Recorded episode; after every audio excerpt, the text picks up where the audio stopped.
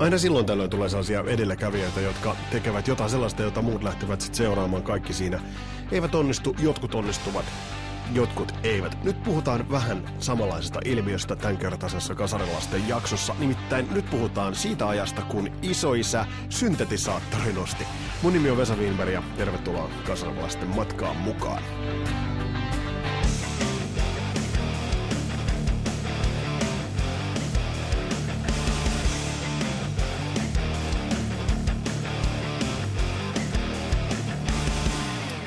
Kiitokset ensi alkuun kaikille kommenteista, mitä on tullut, varsinkin kitarasoolo-jakso. Hersytti teiltä aika paljon hyviä ehdokkaita. Mä oon koonnut niitä tuonne Spotify-listalle ja niitä sieltä löytyy ja niitä saa vieläkin, vieläkin laittaa tulemaan, eli, eli mikä, mikä solo pudottaa palkia, mikä toimii.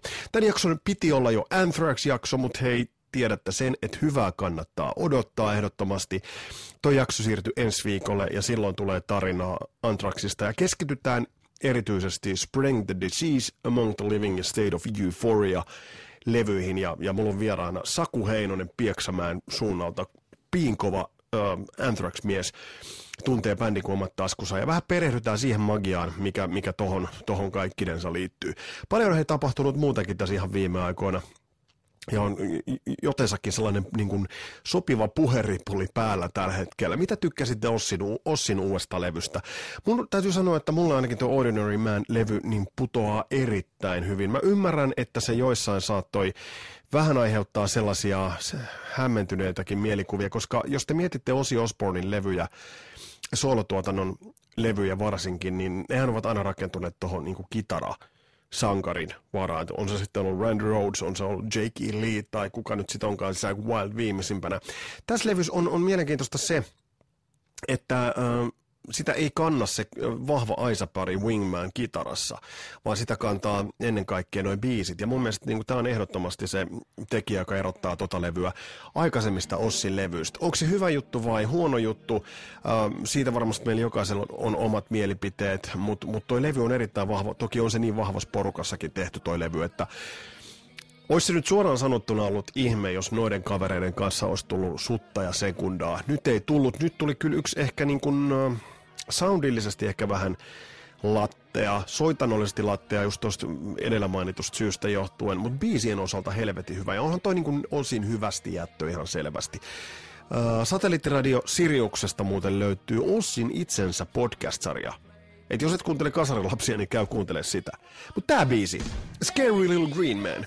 Kyllähän tää nyt oli semmonen kertossa, että kun, kun tää ensimmäistä kertaa kuuli, niin, niin vaikka ei tukka olekaan, niin tästäkin lähti Hillside lentämään. Helvetin hyvä kertosää. Kuka tän on tehnyt? Tämä näin.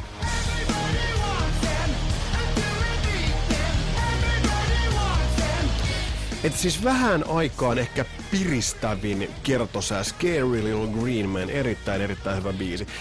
Tuossa YouTubesta tuli muuten vastaan että tosi kuvaa tuohon biisiin videota. Siinä on tietysti sikäli mielenkiintoinen asetelma, että videon pääosassahan ei ole Osi. Mulla, ei ole, mulla on itse asiassa semmoinen käsitys, että Osi itse ei tule näkymään tuossa videossa. Vaan tuossa videossa pääosassa on tämä Jason Momoa, tämä näyttelijä, joka oli Game of Thronesissa. Se oli se mikäs helvetin heimo se nyt olikaan, nämä Drogo, siis se, joka pääsi painamaan sitä vaaleita kuningatarta. Siis, äh, no kuitenkin, äh, Game of Thronesista tuttu Jason Momoa. Ja hän on nyt sitten niinku pääosassa tässä Ossin uudessa videossa, mikä on ehkä vähän niin kuin jo, jo traagista. Että kyllähän merkit alkaa olla ilmassa siitä, että et, et, ei me Ossista kauaa saada nauttia. Toivottavasti tuo Suomen joulukuun keikka toteutuu, koska se on nyt varmasti definitiivisesti se on se hyväksi jättö ehdottomasti Ossin osalta. Mutta tämä levy, tämä on komea raportti kaikkinensa.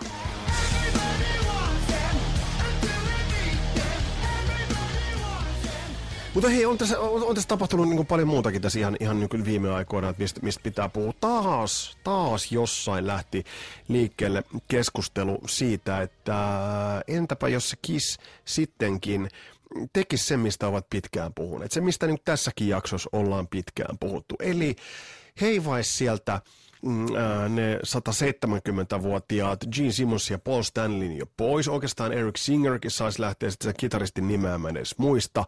Se on siis se kopio ja klooni. Se siitä. Ajatushan on, on siis lyhykäisyydessään se, että voisiko Kiss tehdä niin, että maskien taakse otettaisiin vaan nuoremmat, freesimmät, taitavammat, paremmat, modernimmat. Ehdottomasti pitäisi tehdä. Mutta mä luulen, että näiden narsistisuus ei tule ikinä sitä sallimaan, eli he eivät ikinä sitä tosiasiallisesti uskalla tehdä. He eivät uskalla päästää irti. Totta kai irti päästäminen on aina vaikeaa, mutta tässä kohtaa olisi tuhannen taalan paikka. Nimittäin hetken aikaa vielä kissillä olisi mahdollisuus upgradeata itsestään viileä, cool, siisti. Otetaan vaikka tämmöinen ajatus, että, että sinne niin kuin, öö, nuoret soittajat, tarviks kaikkien olla edes miehiä, yksi nainenkin sinne vaikka sekaan. Uudet soittajat sinne taakse, samat öö, ikoniset maskit, asut eivät enää näyttäisi Abbalta niin kuin edelleen näyttävät öö, tuolta 70-luvulta, vaan, vaan nekin modernisti tähän päivään, kytkisi se vaikka johonkin e-sports-kuvioon, johonkin tällaiseen että saataisiin nämä nuoret sielut vielä jotenkin pelastettua. Mä en tiedä, onko mahdollista tämä ajatus edes teoriassa. Öö, kyllä mä uskon, että se olisi. Ja tää on, mutta mä epäilen, että kissiltä löytyy tähän ikinä rohkeutta. Toimisiko se? Sitä on kenenkään mahdollista sanoa, mutta ei tämä nyt enää nykyiselläänkään toimi. toimi, toimi ja jäähyvässä kiertueellahan ovat, joka tulee todennäköisesti kestämään vuoteen 2027 suurin piirtein. Mutta toinen jo itse asiassa yllättäen veteraani-ikään – äh, siirtynyt bändi, nimittäin äh, Slipknot oli tuossa hiljattain Suomessa. Kävin katsomassa sen ja kyllä mun jotakin, kun mä katsoin sitä pittiä ja sitä yleisön ikärakennetta, niin kyllä mun tuli mieleen se, että kyllähän toi nyt niin kuin, on tuossa kovasta brändistä, kovasta jutusta vaan yksinkertaisesti kyse. Että kyllähän toi niin kuin vaan toimii. Ja se pitti, mikä siellä pyöri, oli huikea. Corey Taylor uh, oli loukannut jalkassa just ennen keikkaa. Mä itse asiassa luulen, että se semmoinen laahustaminen kuului jotenkin siihen alkuun. Kuulu, että sen olisi pitänyt vaan siinä olla. Mutta oli tosiaan satuttanut jalkansa. Ja jokainen, joka tietää, kun olet potkassu vaikka jalkas johonkin mm, kynnykseen tai johonkin, niin sattuu helvetisti ja lamaannuttaa koko jalan. Ja hän taisteli ton keikan läpi. Oli hyvä keikka. Sitten siinä alussa oli Mothin Behe, eli Behemot. Se nyt ei kummosesti kyllä sykähdyttänyt, oli liikki pitää koomista sirinää, mutta pakko antaa Slipknotille iso tunnustus siitä, että mä, en ole, mä oon nähnyt keikkoja siis vuodesta 86 saakka. Ja sehän on aina sitä, että lämpärillä on niinku se pikku nurkka, kuten tällä hetkellä esimerkiksi David Lee Rothilla on Kissin supporttina niinku siinä verhojen edessä. Musta se on niinku niin helvetin nöyryttävä. Se on siinä verhojen edessä, että kaikki varmasti tajuaa, että tuolla on nyt se pienempi tontti niin, niin äh, Slipknot antoi Behemotille, Behemothille, antoi erittäin ison slotin. Siellä oli pyrot, siellä oli äh, isot valot, siellä oli leditaustat, eli oli annettu se koko kattaus. Ja tosta on annettava kyllä Slipknotille melkoinen tunnustus, koska, koska toi ei todellakaan ole tavallista. Pääbändi ei ota mitään riskiä. Ei minkäännäköistä riskiä siitä, että olisi vahingossa lämpäri kovempi kuin se pääbändi. Vahingossahan näitä sattuu, niin kuin ollaan kuultu. Halloween 88 oli perkeleen kova, vaikka oli meidänkin. Tai ajatellaan vuoden 80 kiertuetta, missä Van Halen lämmittäri Black Sabbathia. No mitä siinä sitten kävikään. Mutta tämä oli hieno, hieno raportti ja kaikkinensa Slipknotilta kova tykkiveto ja, ja Jännä nähdä, miten bändin ura tosta. Ovat tehneet pitkään ja niinhän siinä laulaja vakuuttelee, että jatkaa vielä 20 vuotta, mutta saapa nähdä. Mutta he on tullut uuttakin musiikkia. Nimittäin tällä päivämäärällä, kun tätä podcastia ääneen luetaan, niin tämän podcastin virallinen suosikkibändi Night Flight Orchestra on julkaissut uuden levyn Aeromantic. Ja siis eh, tähän sulattaa vaan niin kuin kaikkinensa sydämen, niin kuin ollaan aikaisemminkin kuultu. Tässä on raskaamman rokin useammastakin kokoonpanosta kavereita. Tämä on puhdas projektibändi. Mutta silti kaverit heittäytyvät täysin tollaiseen 80-70-80-lukulaiseen Jenkki Aaran maisemaan. Ja esimerkiksi uusi videobiisi Taurus, niin kyllä tämä nyt vaan niinku vetää taas niinku ihan niinku polvet, polvet löysäksi. Löysin muuten mielenkiintoisen yhteensattoman tästä soundista. Muistatte kanadalaisen bändin Triumph äh, trio-pohjalta vetänyt bändi, joka veti kuitenkin aika isoa soundia, niin, niin Night Flight Orchestran soundissa on ehdottomasti jotain samaa. Bändi tulee muuten ensi kesän Dark River Festareille Kymin ytimeen Karhulan Kotkaan, Kotkan Karhulaan. Mene katsomaan, mä meinaan ainakin mennä ja, ja tarkoitus ottaa nauhurin mukaan ja saada noin jututettua. Mä luulen, että se onnistuu. Mutta ehdottoman hyvä levy, Aromantic. Ja nää kertsit.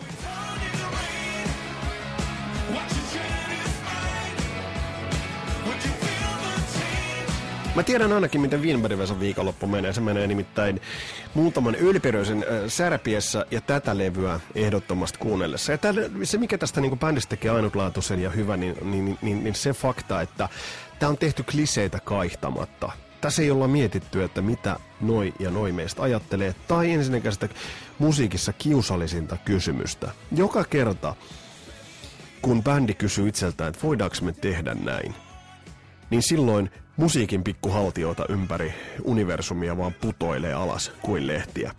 Eli Tämä on tehty siekailematta, kertsit edellä, hyvä meininki edellä, ja kyllä mä ainakin meidän kymiin mentään katsastamaan ehdottomasti. Siis Night Flight Orchestra, uusi levy. Uh, Aeromantic löytyy kaikista suoratoista palveluista, ja Taurus-video löytyy YouTubesta. Erittäin hyvä kertsi.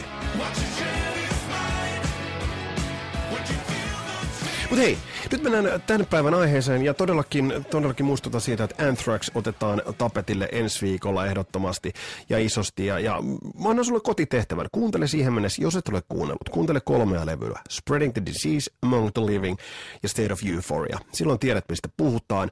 Puhutaan Anthraxista ilmiönä, puhutaan Anthraxin musiikista, puhutaan sen soundista ja puhutaan sen perinnöstä ja puhutaan myös siitä, että mistä bändi on nykyään. Mutta hei, nyt mennään tämän päivän pääepistolaan ja puhutaan siitä, kun isoisa syntetisaattorin löysi.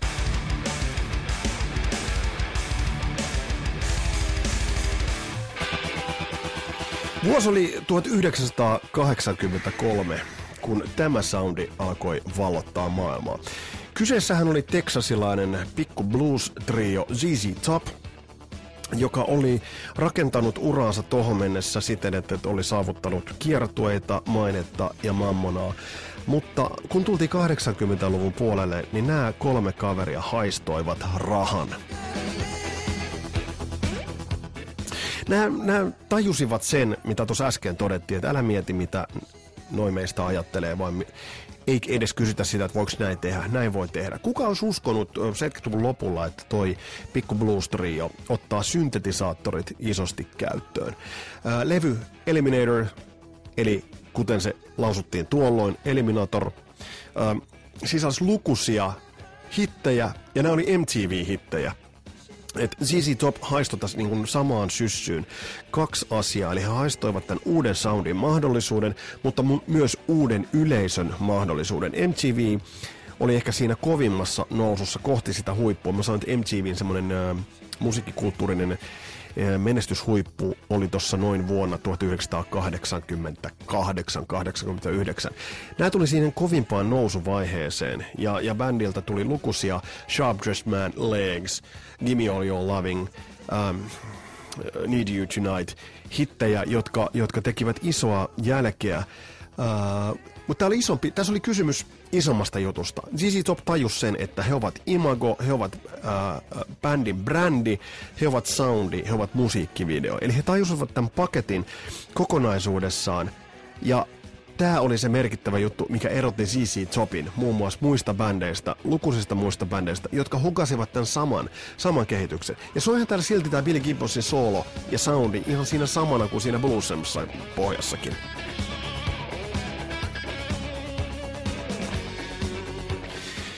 Mutta siis äh, tätä soundia lähdettiin imitoimaan todella laajalti, mutta kaikki, jotka lähtivät tätä imitoimaan, niin eivät tajunneet tätä samaa, minkä ZZ Top tajus, että tämä täytyy myydä myös visuaalisuuden kautta. Ää, tässä täytyy luopua ehkä niin kuin siitä puritaanista ilmaisusta, mutta tässä täytyy löytää uusia alustoja, ja nimenomaan ZZ Topille toi uusi alusta oli toi uh, äh, MTV-rotaatio, josta bändi sitten niin kuin löysi oikeastaan sen, sen kotisa erittäinkin hyvin. Mutta kaikki eivät tässä onnistuneet, ja oikeastaan nyt jälkeenpäin ajateltuna ehkä vielä kovempi semmoinen niin kuin, uh, kurssin kääntö, kuin mikä toi ZZ Topin oli, niin oli brittiläisen hard, heavy metal, nyt ei puhuta siis edes mistään hard rockista, nyt puhutaan heavy metallista ihan niin kuin puhtaimmillaan. Äh, puhutaan Judas Priestistä. Mm, nyt kun me pohditaan Judas Priestia, niin kaikki eivät välttämättä muista sitä, että bändi oli kuitenkin tehnyt erittäin mittavan, mittavan ja menestyksekkään uran. Mä oon monesti mm, tässä podcastissa viitannut tuohon AS-festivaaliin Kaliforniassa vuonna 1983. Siellähän oli siis pääsintynä. Van Halen siellä oli, band, lukuisia band, Ozzy Osbourne veti siellä, Jake Lee kitarassa, Motley Crue veti siellä, siellä oli siis niin kuin, uh, Scorpions, oli ehkä uransa huipulla siinä vaiheessa. Ja Judas Priest oli yksi bändeistä, joka, joka uh, veti tuolla kyseisellä AS-festivaalin kattauksella. Ja jotta se pääsit tuohon, missä oli muuten G, Steve Jobs oli taustalla – puuhaamassa tuota tot, tota kattausta, kattausta. Niin jotta sä pääsit tuohon, niin sun piti olla jo aika lailla jotain, ja Judas Priest hän oli. Mutta nyt oltiin tultu siis 80-luvulla, oltiin tultu siihen tilanteeseen, että, että ilmaisu oli aika metallista, varsinkin näiden brittibändien osalta. Ajatelkaapa vuotta 84, jolloin äh, Iron Maiden julkaisi Power Slavin, ja Judas Priest julkaisi äh, levyn Defenders of the Faith. Eli erittäin, erittäin kovia metallialbumeita. Tähän oli sitä aikaa, kun tietyt bändit, mä en nyt muista, oliko, oliko peräti Maidenillä, korjatkaa joku kasarilapsista sieltä, jos nyt muistatte heti, mutta Uh, oli tämä tämmöinen tapa laittaa levyn teksteihin, että no synthesizers. Et se oli, se oli niinku semmoinen meriitti piireissä. Se oli meriitti metallin piireissä, että et kerrottiin, että hei, tämän tekemiseen ei ole käytetty syntetisaattoreita. Ajatelkaapa nyt sitten tilannetta tänä päivänä, että miten hoopolta se kuulostaa. No Manowar saattaisi tehdä sen niin kuin edelleen, ja se heille suotakoon. Tuli muuten vinkki eräältä teistä, että olisiko Manowar syytä ottaa käsittelyyn. No olisi ihan ehdottomasti. Se on jotakuinkin pöliä ja nerokkaan välimaastosta. Mä, mä en ihan tiedä, että mihin se siellä edes sijoittuu. Ja, ja mikä sen oikeastaan lopullinen suosio kautta merkitys – on. Mutta puhutaan Manowarista tuonnepana. Mutta siis tämä oli niin kuin heavy puritaania aikaa, jolloin Pirtaan kuului se, että sä alleviivasit sitä, että tässä on käytetty vaan luomusoittimia. Tässä on kä- Tämähän on muuten vähän sama juttu kuin tänä päivänä, kun taas nämä vinylifriikit ovat kaivautuneet kolostaan kertomaan, miten hienoa se analoginen musiikki on. Mutta se on toinen juttu. 80-luvullahan tämä oli analogista musiikkia. Mutta um, Judas Priest oli siis erittäin menestynyt bändi. Iso kiertue, Defenders of the Faith kiertue, iso show, bändi tunnettiin kautta maailman, mutta jätkät olivat huomanneet sen, että ei helvetti, mitä ZZ Top teki. Ne otti synat käyttöön. Ja tämä on valtava hyppy, tämä on niin kuin periaatteellinen hyppy äh, Priestille ja meidänille ottaa nämä synat käyttöön, mutta he ottivat nämä käyttöön.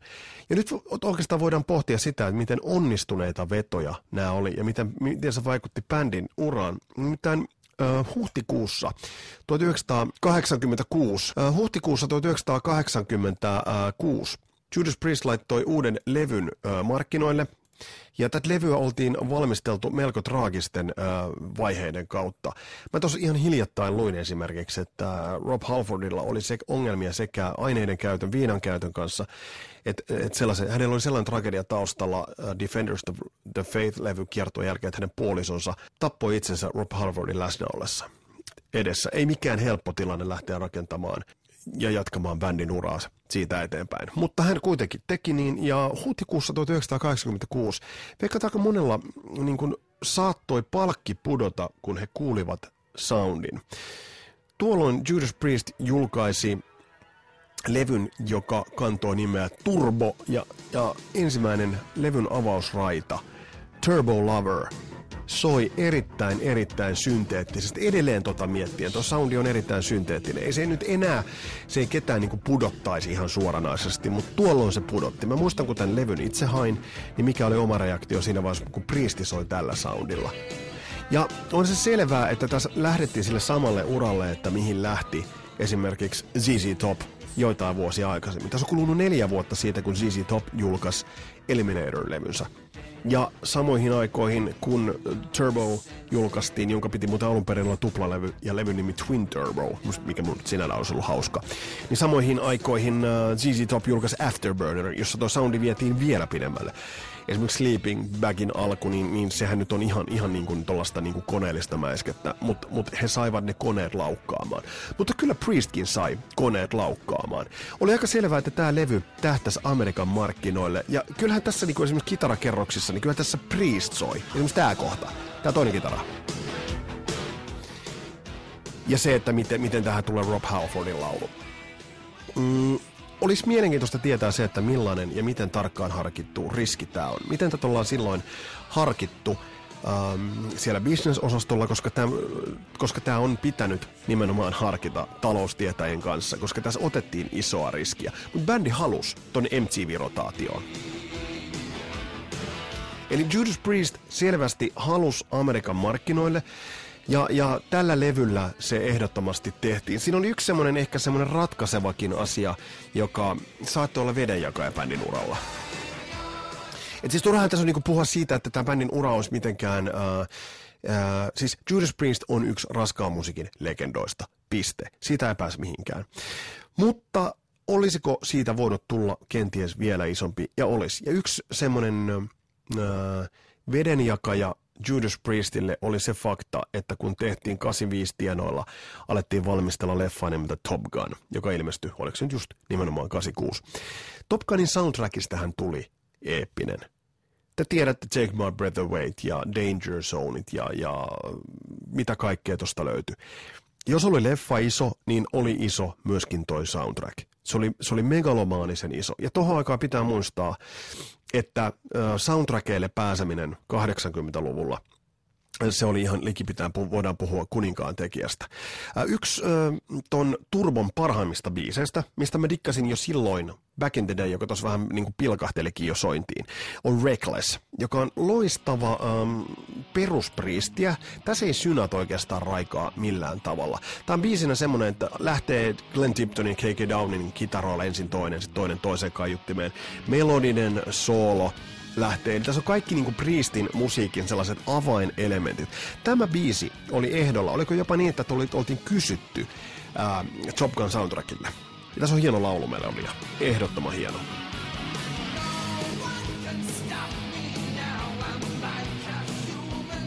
Mä silloin muuten junnuna aina mietin, että minkä, millainen on se äh, ihmisdynamo.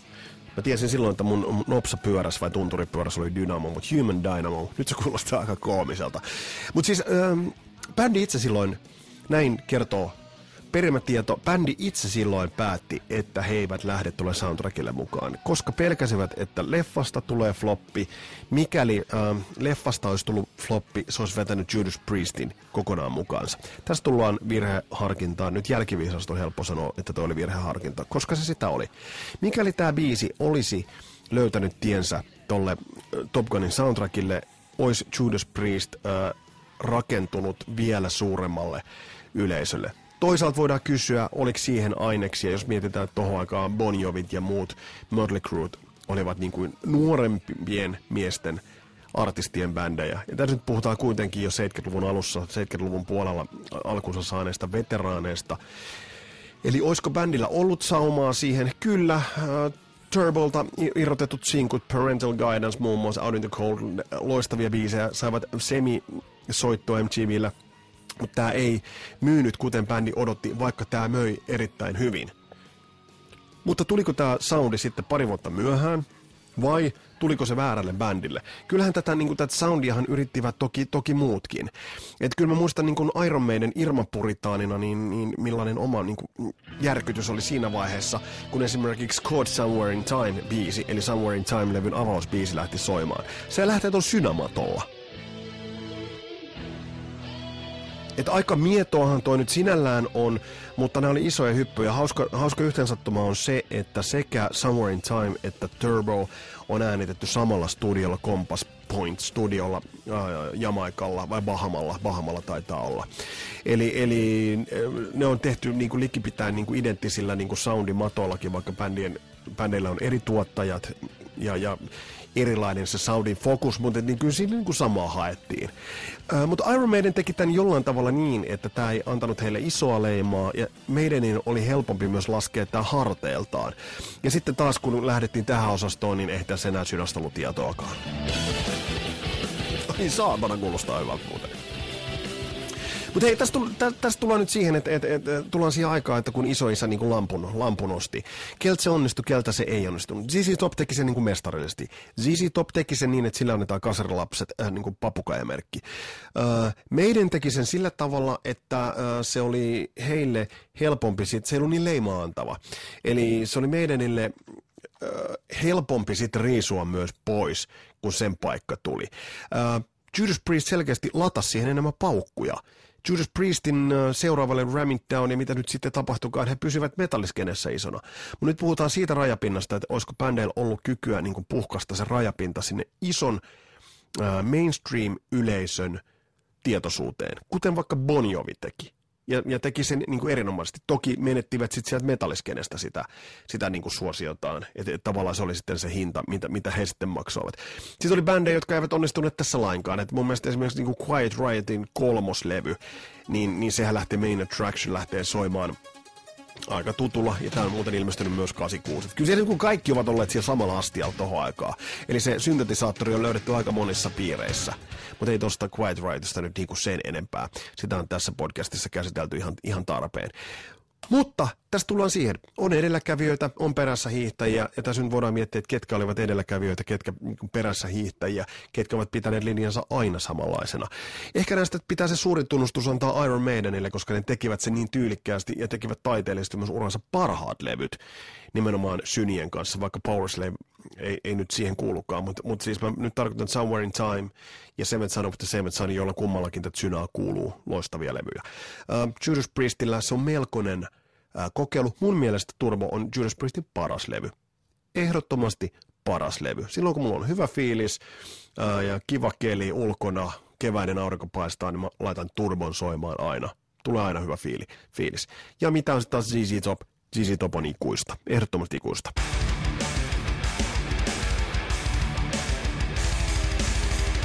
Tässä oli tämänkertainen Kasarilapset jakso. Kiva, kun olit kuulolla. Ensi viikolla sitten tulee Anthrax ja Kosolti. Äh, Saku Heinosen kanssa puidaan Anthrax, Pernarutto. Laita jakoon tätä podcastia, jaa tätä ilosanomaa kaverille, kutsu porukkaa ryhmään, jaa linkkiä, väitä vastaan, kommentoi. Oliko nämä onnistuneita retkiä näiltä bändeiltä, kun otettiin syntetisaattoria käyttöön? Kiva, olet hei kuulolla. Ää, ensi viikolla jatketaan. Mun nimi on Vesa Wienberg ja palataan astialle. Moro!